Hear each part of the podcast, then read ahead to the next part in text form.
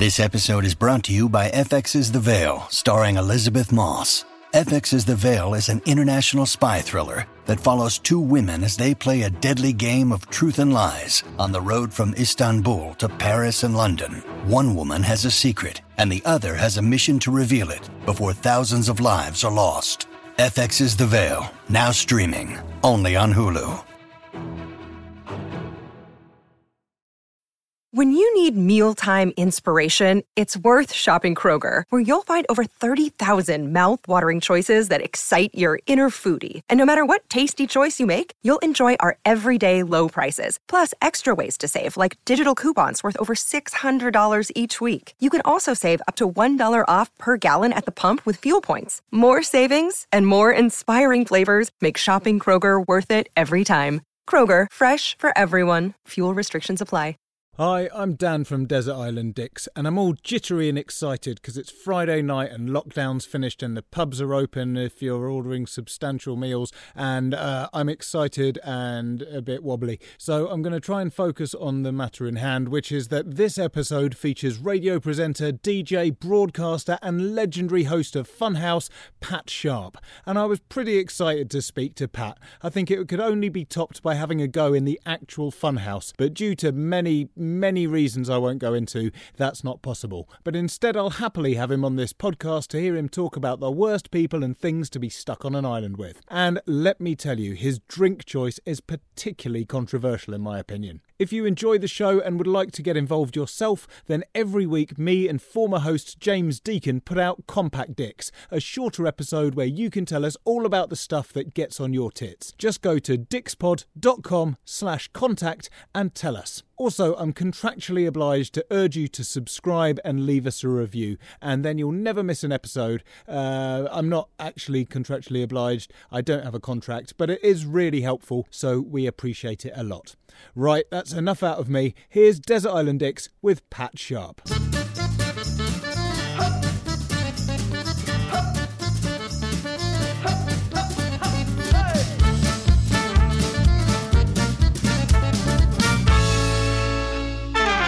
Hi, I'm Dan Benedictus and welcome to Desert Island Dicks, the show that sees you marooned on a desert island after a plane crash with the worst people and worst things imaginable. Who they are and why they're a dick is up to our guest, and here to share their Desert Island Dicks with us today is radio and TV presenter and DJ, and for anyone of my generation, host of Funhouse, Pat Sharp. How are you doing? Well, I'm very good. Thanks for the big intro there, Dan. Thank you. Not at all. It's great to have you on. Now, Pat, normally, obviously, we hear you being quite upbeat and, you know, ebullient on TV and radio and things like that. So, I mean, are you genuinely an upbeat person? Did you find it difficult choosing a load of dicks for the island today? It's funny you mentioned that, actually, because I did. I went through it with my wife and I was thinking, well, I kind of like everybody. I'm sort of a genuinely, you know, nice to be important, more important to be nice type person, and I get on with most people. So I did find it a little bit difficult to come up with a few dicks, but I've done it. There are some dicks out there. Okay, good. Well, I know you're a busy man, so let's get straight into it. Who's going to be your first person to be stuck on the island with? Well, this is where I found it slightly problematic to choose the actual person, because I thought I might offend a person who I was in the jungle with when I did I'm a Celeb back in 2011. So, you know, even though I didn't get on all that well with him, and it's a him, not a her, I thought I wouldn't mention his name again just to give him extra publicity of being a dick. So I'm sure he knows who he is. We'll leave him. So let me start by saying somebody from another reality show, but it could be anybody from that. Any male Love Island contestant. Okay, cool. I'm sure there'll be a lot of people with you on that one. What is it particularly about them that annoys you so much? Well, it's jealousy on my part that they're all so super buff and strong and handsome and young and all the things I aspire to at my age. But kind of difficult to be young at my age, isn't it? I'm going to turn 60 next year, so there you go. It's unbelievable. Yeah, well, believable for me. Fingers crossed. The guys who are on that show, they always strike me as being a little bit too much in love with themselves, and they should kind of go with the flow a little bit and relax a bit and chill and not just have it all about their abs and their look. So any of them, you know, not really in my book, and wouldn't want to be on a desert island with them, because obviously they'd have their tops off and would look so much better than me. So they're all dicks from my point of view. Well, that's a fair point. I mean, the other thing is, on a desert island, I imagine, you know, when you all need to sort of band together and get useful things done, like find shelter and food and things like that, I can imagine they're still going to be there sort of tweezing every last hair out of their chests or their eyebrows or anything like that. And, you know, you be however you want to be. But when it's time to muck in, I think that's just going to be a real irritation when you're like, oh, you broke a nail. I don't care. Go and fetch me some coconuts, you know? Absolutely. And what a lovely bunch of coconuts they would fetch, especially with the other people on the show. But I do think that maybe the next time they get to do Love Island, because obviously there wasn't one this year, what they should do is just surprise them very slightly by making all the contestants on I'm a Celeb swap places. So the Love Islanders have to go to the jungle and deal with loads of cockroaches all over them. I think that's very fair. I think I find Love Island such a strange programme because obviously they're so sort of hyper concerned of their appearance and things like that. But it's weird because if I was sort of trapped with a group of people for that long, my standards would slip so fast, you know. So I think, I mean, it's in a way it's commendable that they still keep up the pretense of sort of all the pruning and tweezing and things like that. But it just seems weird, like they never go anywhere. So they'll spend all day kind of getting ready and putting on makeup so that they can wear a swimwear, and then they spend a long time getting ready for the evening, but they don't go anywhere. They're not going out. They're still in the same place, you know. It's like in the old days, in sort of, you know, the aristocracy, when they get dressed for dinner into a tuxedo, and you're like, but you're still with the same people. It doesn't really make any sense, you know. Yeah, liking your thinking there. I mean, they do a little bit off-piece, Dan. I can remember from the few times I have seen it, and it's been on in the background, that they do take them off sometimes in a car somewhere, and they're somewhere in the middle of nowhere, sort of having a dinner at a strange table with a tablecloth in the middle of a, you know, sort of a mountain pass or something in boiling sunshine overlooking the sea.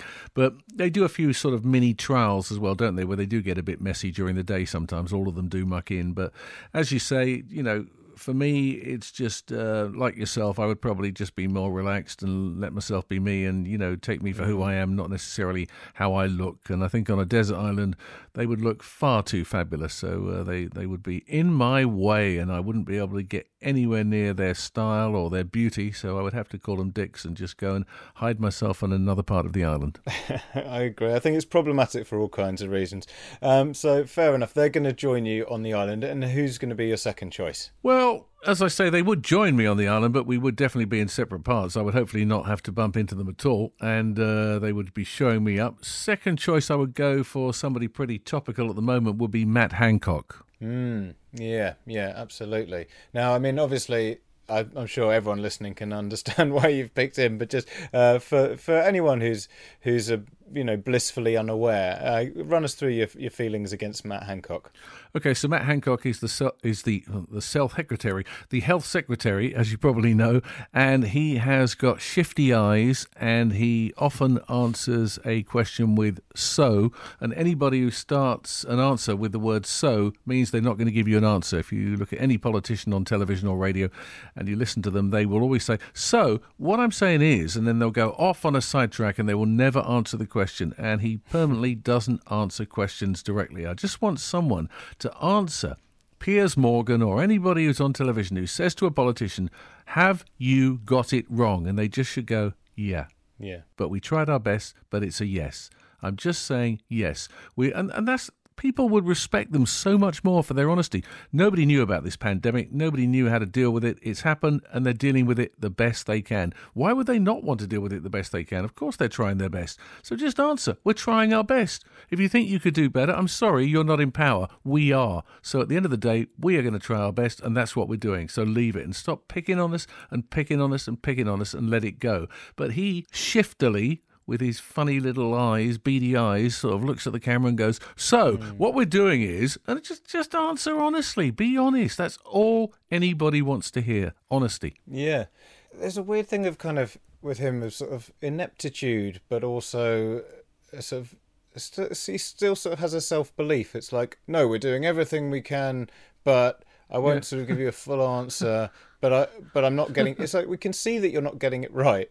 As you say, people would respect them more if you just went, "Look, I mean, dealing with this is a shit show. This is really tricky. I don't know what I'm doing, but look, you know, every day is different, and hopefully we'll get it right." Because I think it's often with politicians, you get ones. you get the sort of clueless ones like Matt Hancock seems to be, and you get the ones who just sort of sometimes seem a bit more vindictive because they think, well, look, who cares about that lot? We're just going to do what we think is right. I don't know what's worse, really, if like someone gets it, someone's kind of ruling badly from their sort of ideological standpoint, or just if they're just sort of bumbling along. I can never sort of work out which is the more offensive kind of version to be. I think it's a tricky one to deal with, Dan, because at the end of the day, if you've got Labour who are, you know, at Prime Minister's Question Time or wherever they have to have a dig at the Conservatives, then they would be much better off at the moment just trying to help them and putting all their powers together to get a good result and bring the pandemic to a close and make it all happen and just help instead of digging all the time. It's a difficult one for Matt Hancock, but he makes the list because he just won't be honest with anybody, you know, not necessarily his opposing party, but even the public when they put a question up for the public and they just sidetrack it and go round and round and say, so. And if I hear anyone start a sentence with the word so, you just know it's not going to be the truth or the correct or right genuine answer they should be giving, as in yes or no. I don't think any politician ever says yes. I mean, quite often they say no, that's not right, and then they go off on a sidetrack again. But I've never heard one say, yeah, you're right, spot on, absolutely, next. Yeah, and also just sometimes admitting your fault or just saying that you don't know is you know, is such a valuable thing to sort of say, well, look, I don't know, but we're going to look into it and find out, because that's probably what you want me to do, rather than just saying, this is what I think, and then you have to hold on to that answer or that opinion for, you know, for the foreseeable future, because otherwise people say, oh, well, you're contradicting yourself now. If you just said, you know, we've got to look into it, I don't know yet, but I'm only human, I think that might sort of be a decent start. Agreed, but they won't do it because they know that what they say on that videotape or whatever you call it, that hard drive, or indeed on that audio for a radio station, they know it will be there forever, and they know within 2 minutes it'll be on the internet and splashed everywhere. So they just can't ever admit guilt because it's apparently not the done thing if you're in power. Yeah, I agree. And so on a desert island setting, I think, you know, when your survival hinges on each other's, you know, capabilities and kind of coordination, you know, you need accountability. If it's like, who ate the last of our rations, and you've got someone who you can't quite trust or sort of hold to account, that's going to sort of complicate things, I think. Yeah, he's a bit shady, that Matt Hancock. It would definitely be him who'd be eating the last bit and saying, so it was this man just came out of the sea and ate it and then went back and swam in. I mean, I didn't see anybody. No, it wasn't me. Yeah. Or, you know, if you sort of said, right now, Matt, we're going to divvy up the jobs. And he says, well, I'll be in charge of rations and logistics because I've got a bit of experience doing that, you know, what with the pandemic and my work as health secretary. And he'd be like, oh, Matt, I don't know. Maybe you could build a shelter. Is that okay? You'd sort of run the risk of offending him, but also you'd sort of at some point have to say, Matt, you know, you're a good pair of hands for doing something useful and manual, but you're kind of inept when it comes to logistics. So if you don't mind, you know, we're going to put you over here doing something else. And then you've got an offended former MP on your hands, and then that's going to sort of sour the mood slightly, you know. Well, that's fine, because at the end of the day, we've got the Love Island male contestants who could take over all the logistics because they're extremely bright, so it'll be fine. Fair enough. Now, who's going to be the third person joining the three of you? Right, so I don't know which Love Island male contestant I've chosen, but it's Mr. Butch guy. It's Matt Hancock, and the last one would be Robinson Crusoe. Interesting. Because I think technically he's pretty good on an island and would know basically everything and could build things and just be, you know, he could dick around, but he would be one of the good guys, I think, to have on there. Yes, I suppose so. Yeah, I mean, I was looking him up earlier, and he is from the 1700s. If we take like the point at which, you know, we sort of learned about Robinson Crusoe, so it's quite, you know, very old book. I wonder if that's despite my era. It's my era. It's me. I'm old. I wonder though if he might, you know, bringing him up to the year 2020 when you're abandoned, I mean, I think that's going to cause some conflicts. I think it's going to be a tricky one. It's useful, you know, once he's built the shelter, I think after his sort of, you know, the actual sort of useful bits of his job are done, I think he might be quite difficult to live with. That's a good point. That's a very good point. But having built the shelter, it wouldn't matter too much because I could basically lock him out and look down at him on the beach at night, and I would be up in the shelter on my desert island, as built by Robinson Crusoe, with a 10-year NHBC warranty. So what's not to like? Okay, it's an interesting take on things, Pat, I've got to say. I think, though, what's going to end up happening, you've got Robinson Crusoe, so he's a guy who's very good at surviving, but from the year 1700, and most of your time, I think, is going to be taken up with trying to explain to him what a Love Island contestant is, because there's going to be so much lost in translation there. I think that's going to cause quite a sticking point for you. It's quite hard to explain who a Love Island contestant is to somebody these days, to be honest with you, anybody.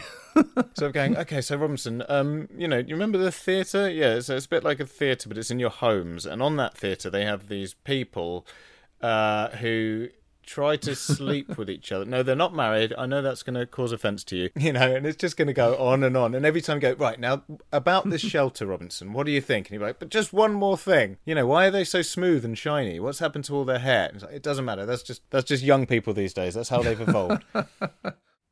Yeah, so you say to Robinson, as you said, remember the theatre? This is the theatre of dreams, and it's not Old Trafford. It actually is the Love Island contestant.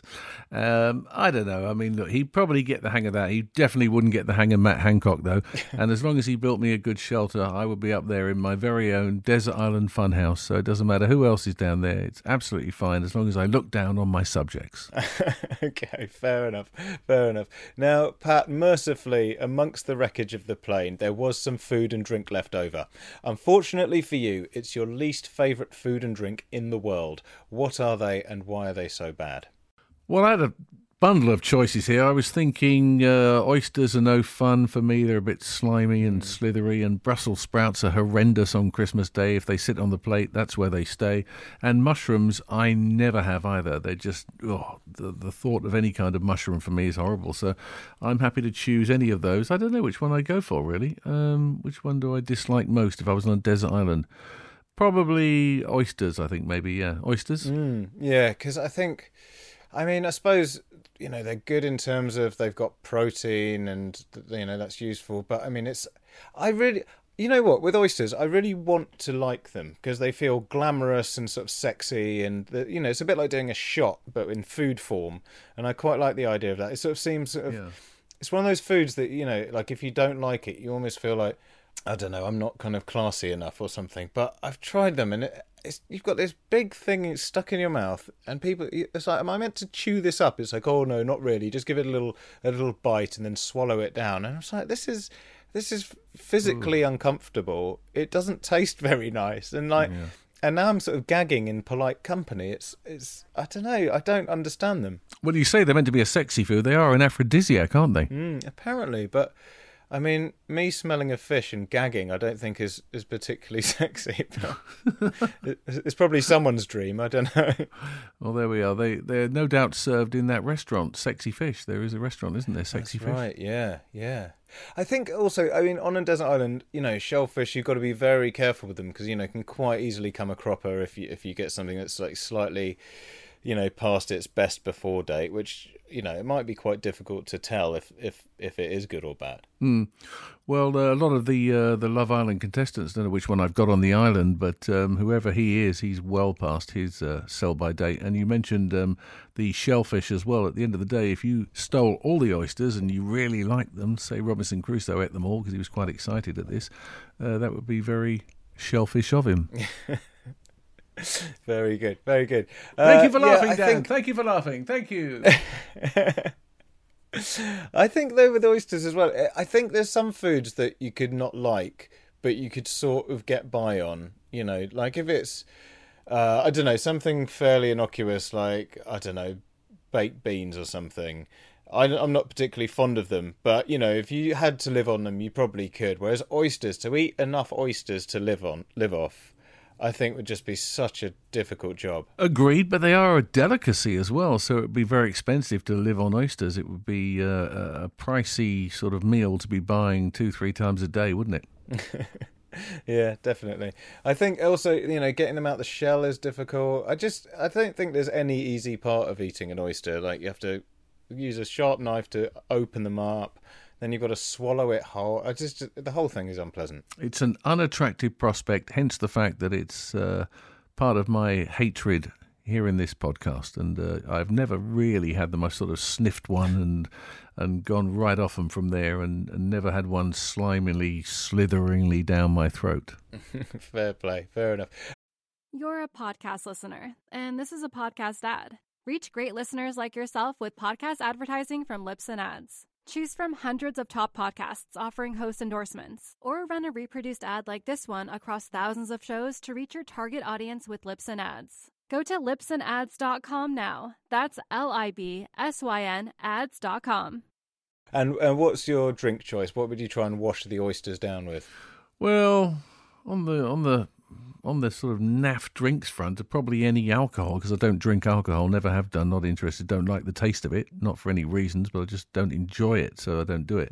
Mm. Yeah, I might occasionally have a shandy or something, or a white wine spritzer with a tiny bit of wine and a lot of lemonade, as in the shandy with the beer as well. So, but I would say tea, definitely tea, because I have technically never drunk a cup of tea. I've had a sip by mistake when it's been on the side next to my coffee, and I've picked up the wrong mug, but in general I've never had a cup of tea. It just can't bear it. Wow. I mean, that's a pretty controversial choice, Pat, as far as drinks choices go, I think. I mean, and you've never really had a cup of tea. That's extraordinary. Everybody is always amazed by this, Dan, and no, I can safely say on my children's lives, I have never had a cup of tea, and hope I never do. It comes all the way back to the 1960s, and if you Google this, for some of your younger listeners, Google the word Teasmade, one word, Teasmade, and a Teasmade was basically a small machine that you poured water into, a bit like a coffee machine now that you would get, like an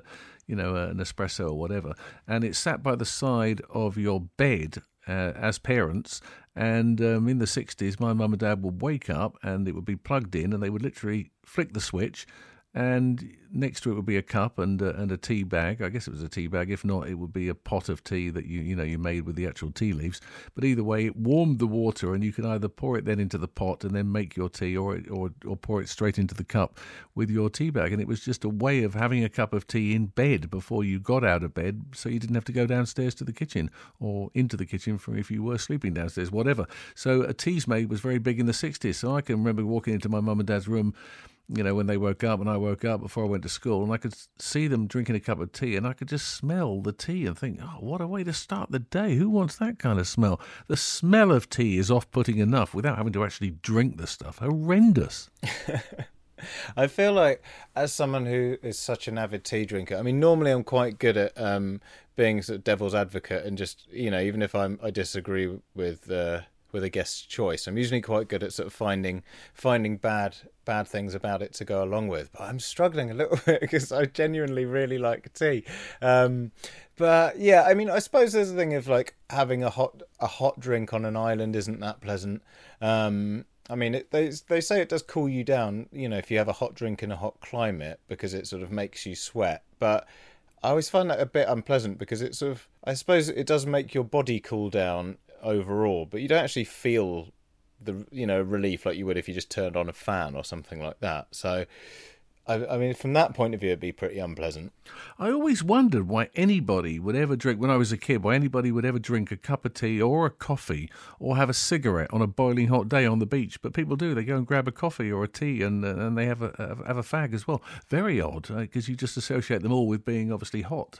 I've never seen anybody have a hot chocolate on the beach, but certainly that's a good point. Yeah, certainly on my desert island, I would not be having a tea, nor indeed when I escape off the desert island would I ever have one again, because I never have, and I never will. Of all the bits of this podcast, no matter what controversial thing you say from here on out, the thing that would really get the newspapers bristling if they were to find out about it was Pat Sharp has never drunk a cup of tea. Yeah. I think that's an extraordinary takeaway point.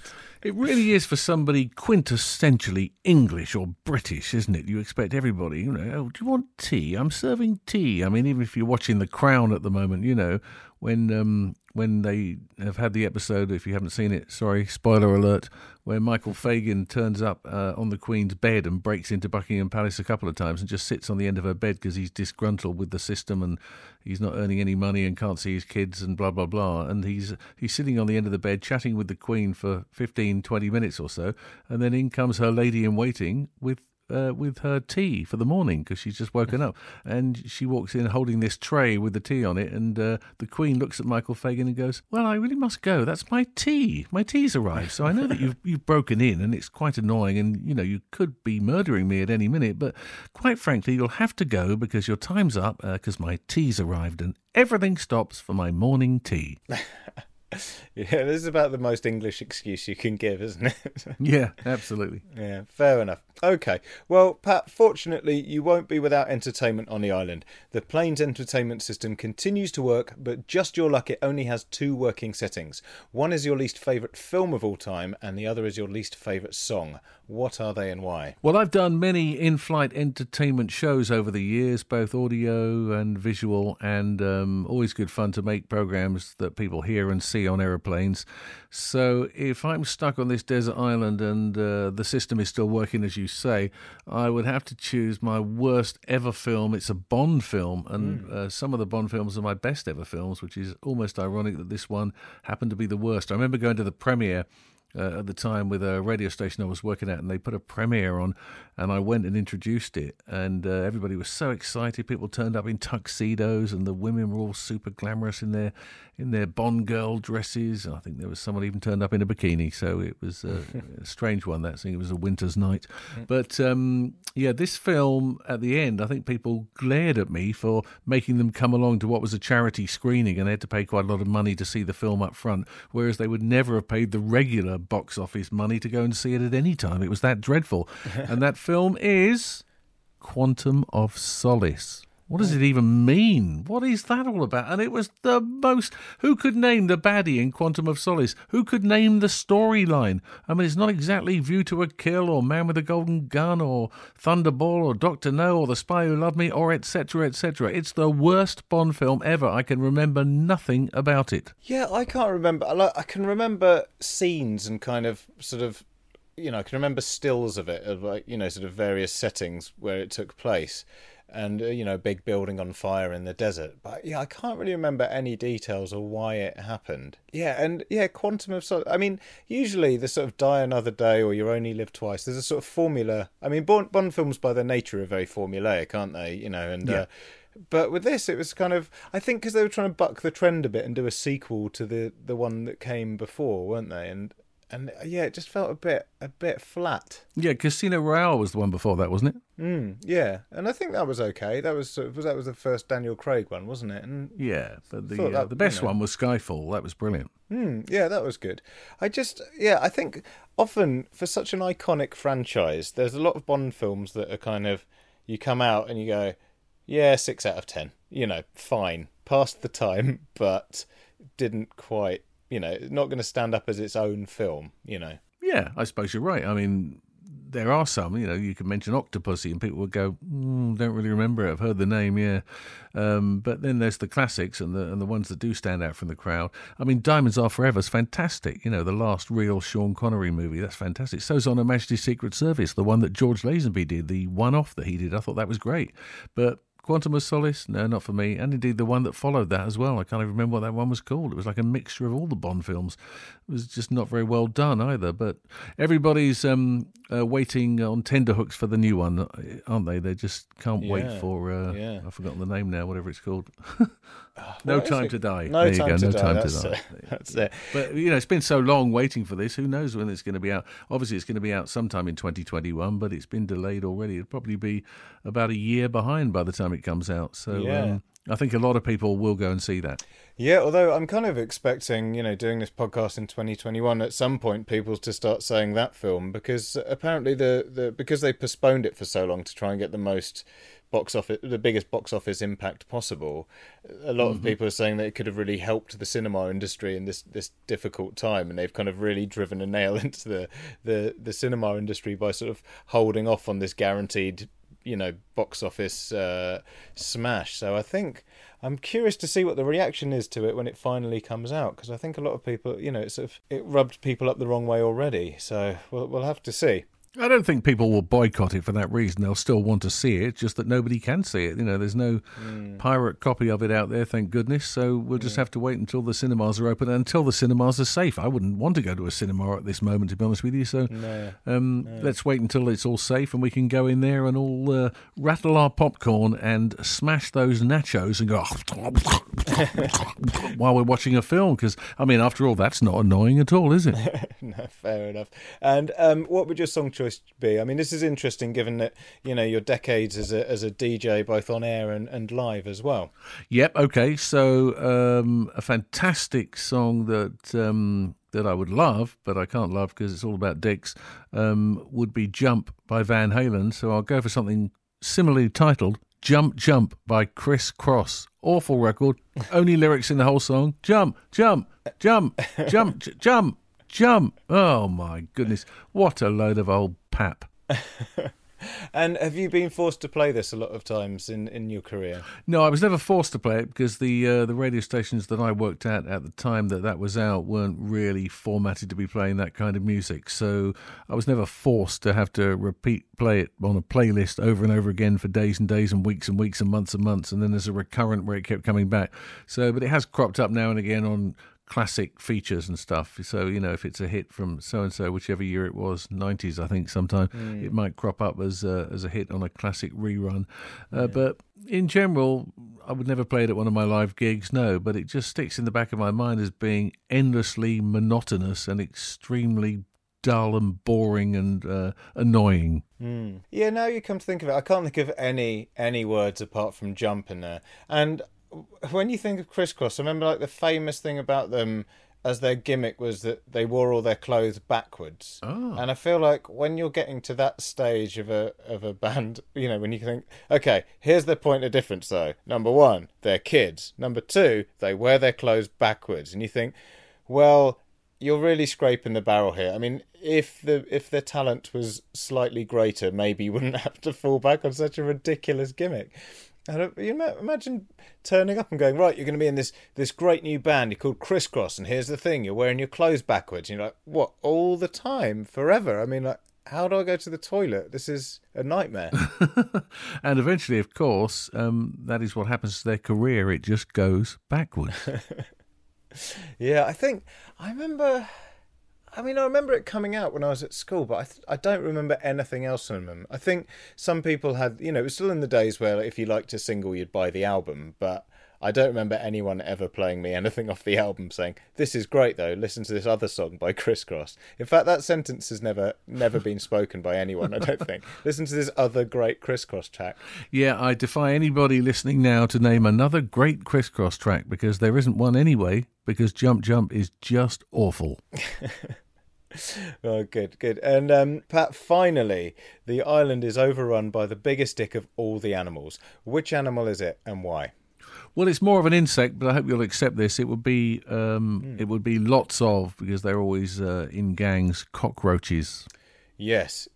I mean, these are one of the things I hate the most in the world. I don't understand the point of them. What's your particular beef with cockroaches? Well, it goes back again to doing The Jungle in 2011. When I left The Jungle, I wasn't voted out. I was in a head-to-head challenge with Fatima Whitbread.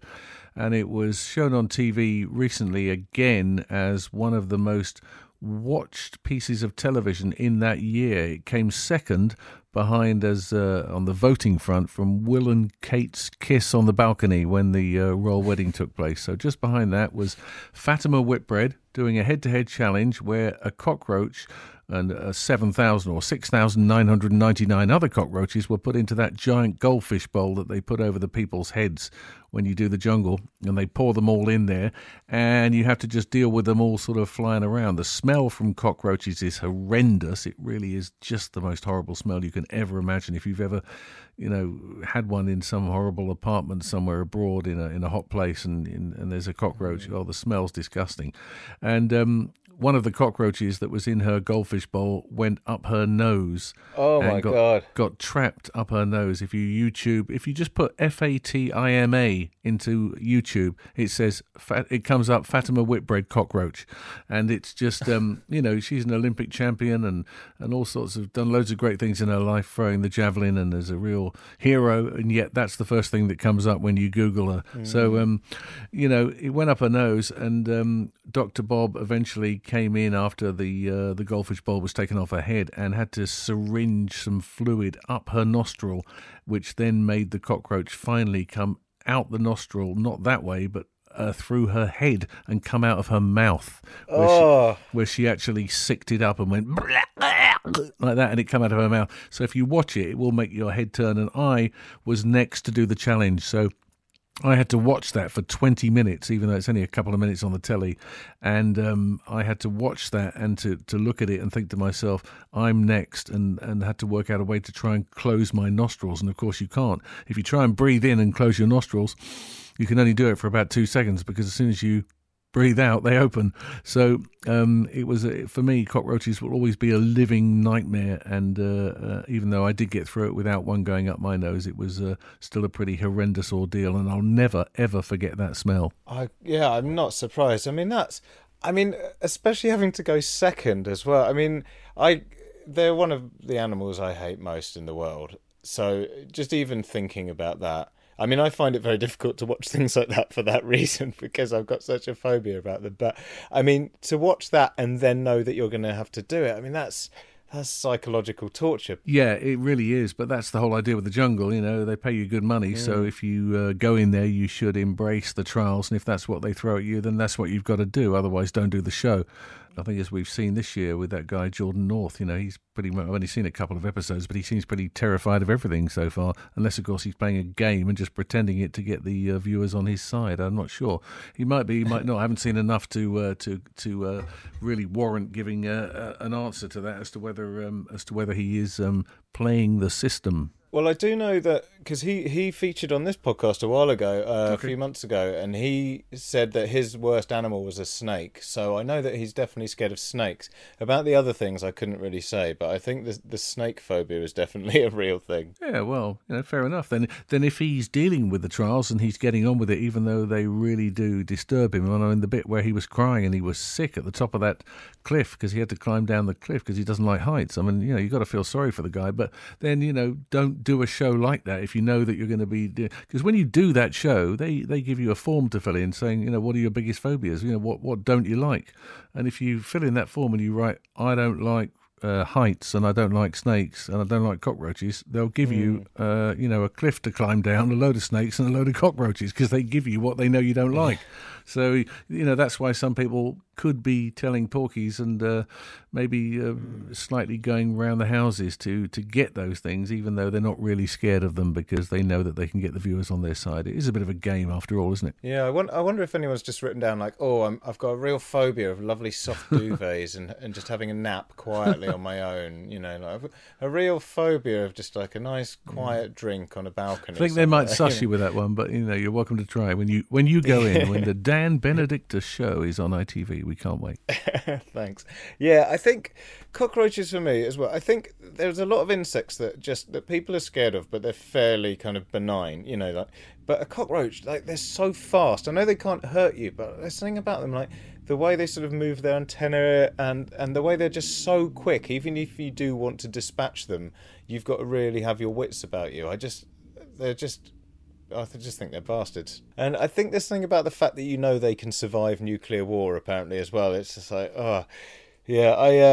I trod on one with bare feet once when I was on holiday. It's crunchy, isn't it? Crunchy. It's very crunchy. I was in Australia. I got up to go to the toilet, and I remember I was half asleep, and I just went, "Oh God!" But I was so tired that I was really jet lagged, and I just thought, "I'm just going to go back to bed, deal with it in the morning, work out what it was." And then I thought, Is it venom? Like, what if it was something venomous I just crunched? And I thought, would I wake up before I died of anaphylactic shock or not? But I'm such a heavy sleeper, I just managed to put it out of my mind and go back to sleep. But yeah, it was there for me to remember in the morning. Well, I'm glad you're still here. I mean, that's got nothing on your experience. So, I mean, I really shouldn't even be mentioning it based on what you've been through with cockroaches. But I absolutely understand your choice. So it's a good choice.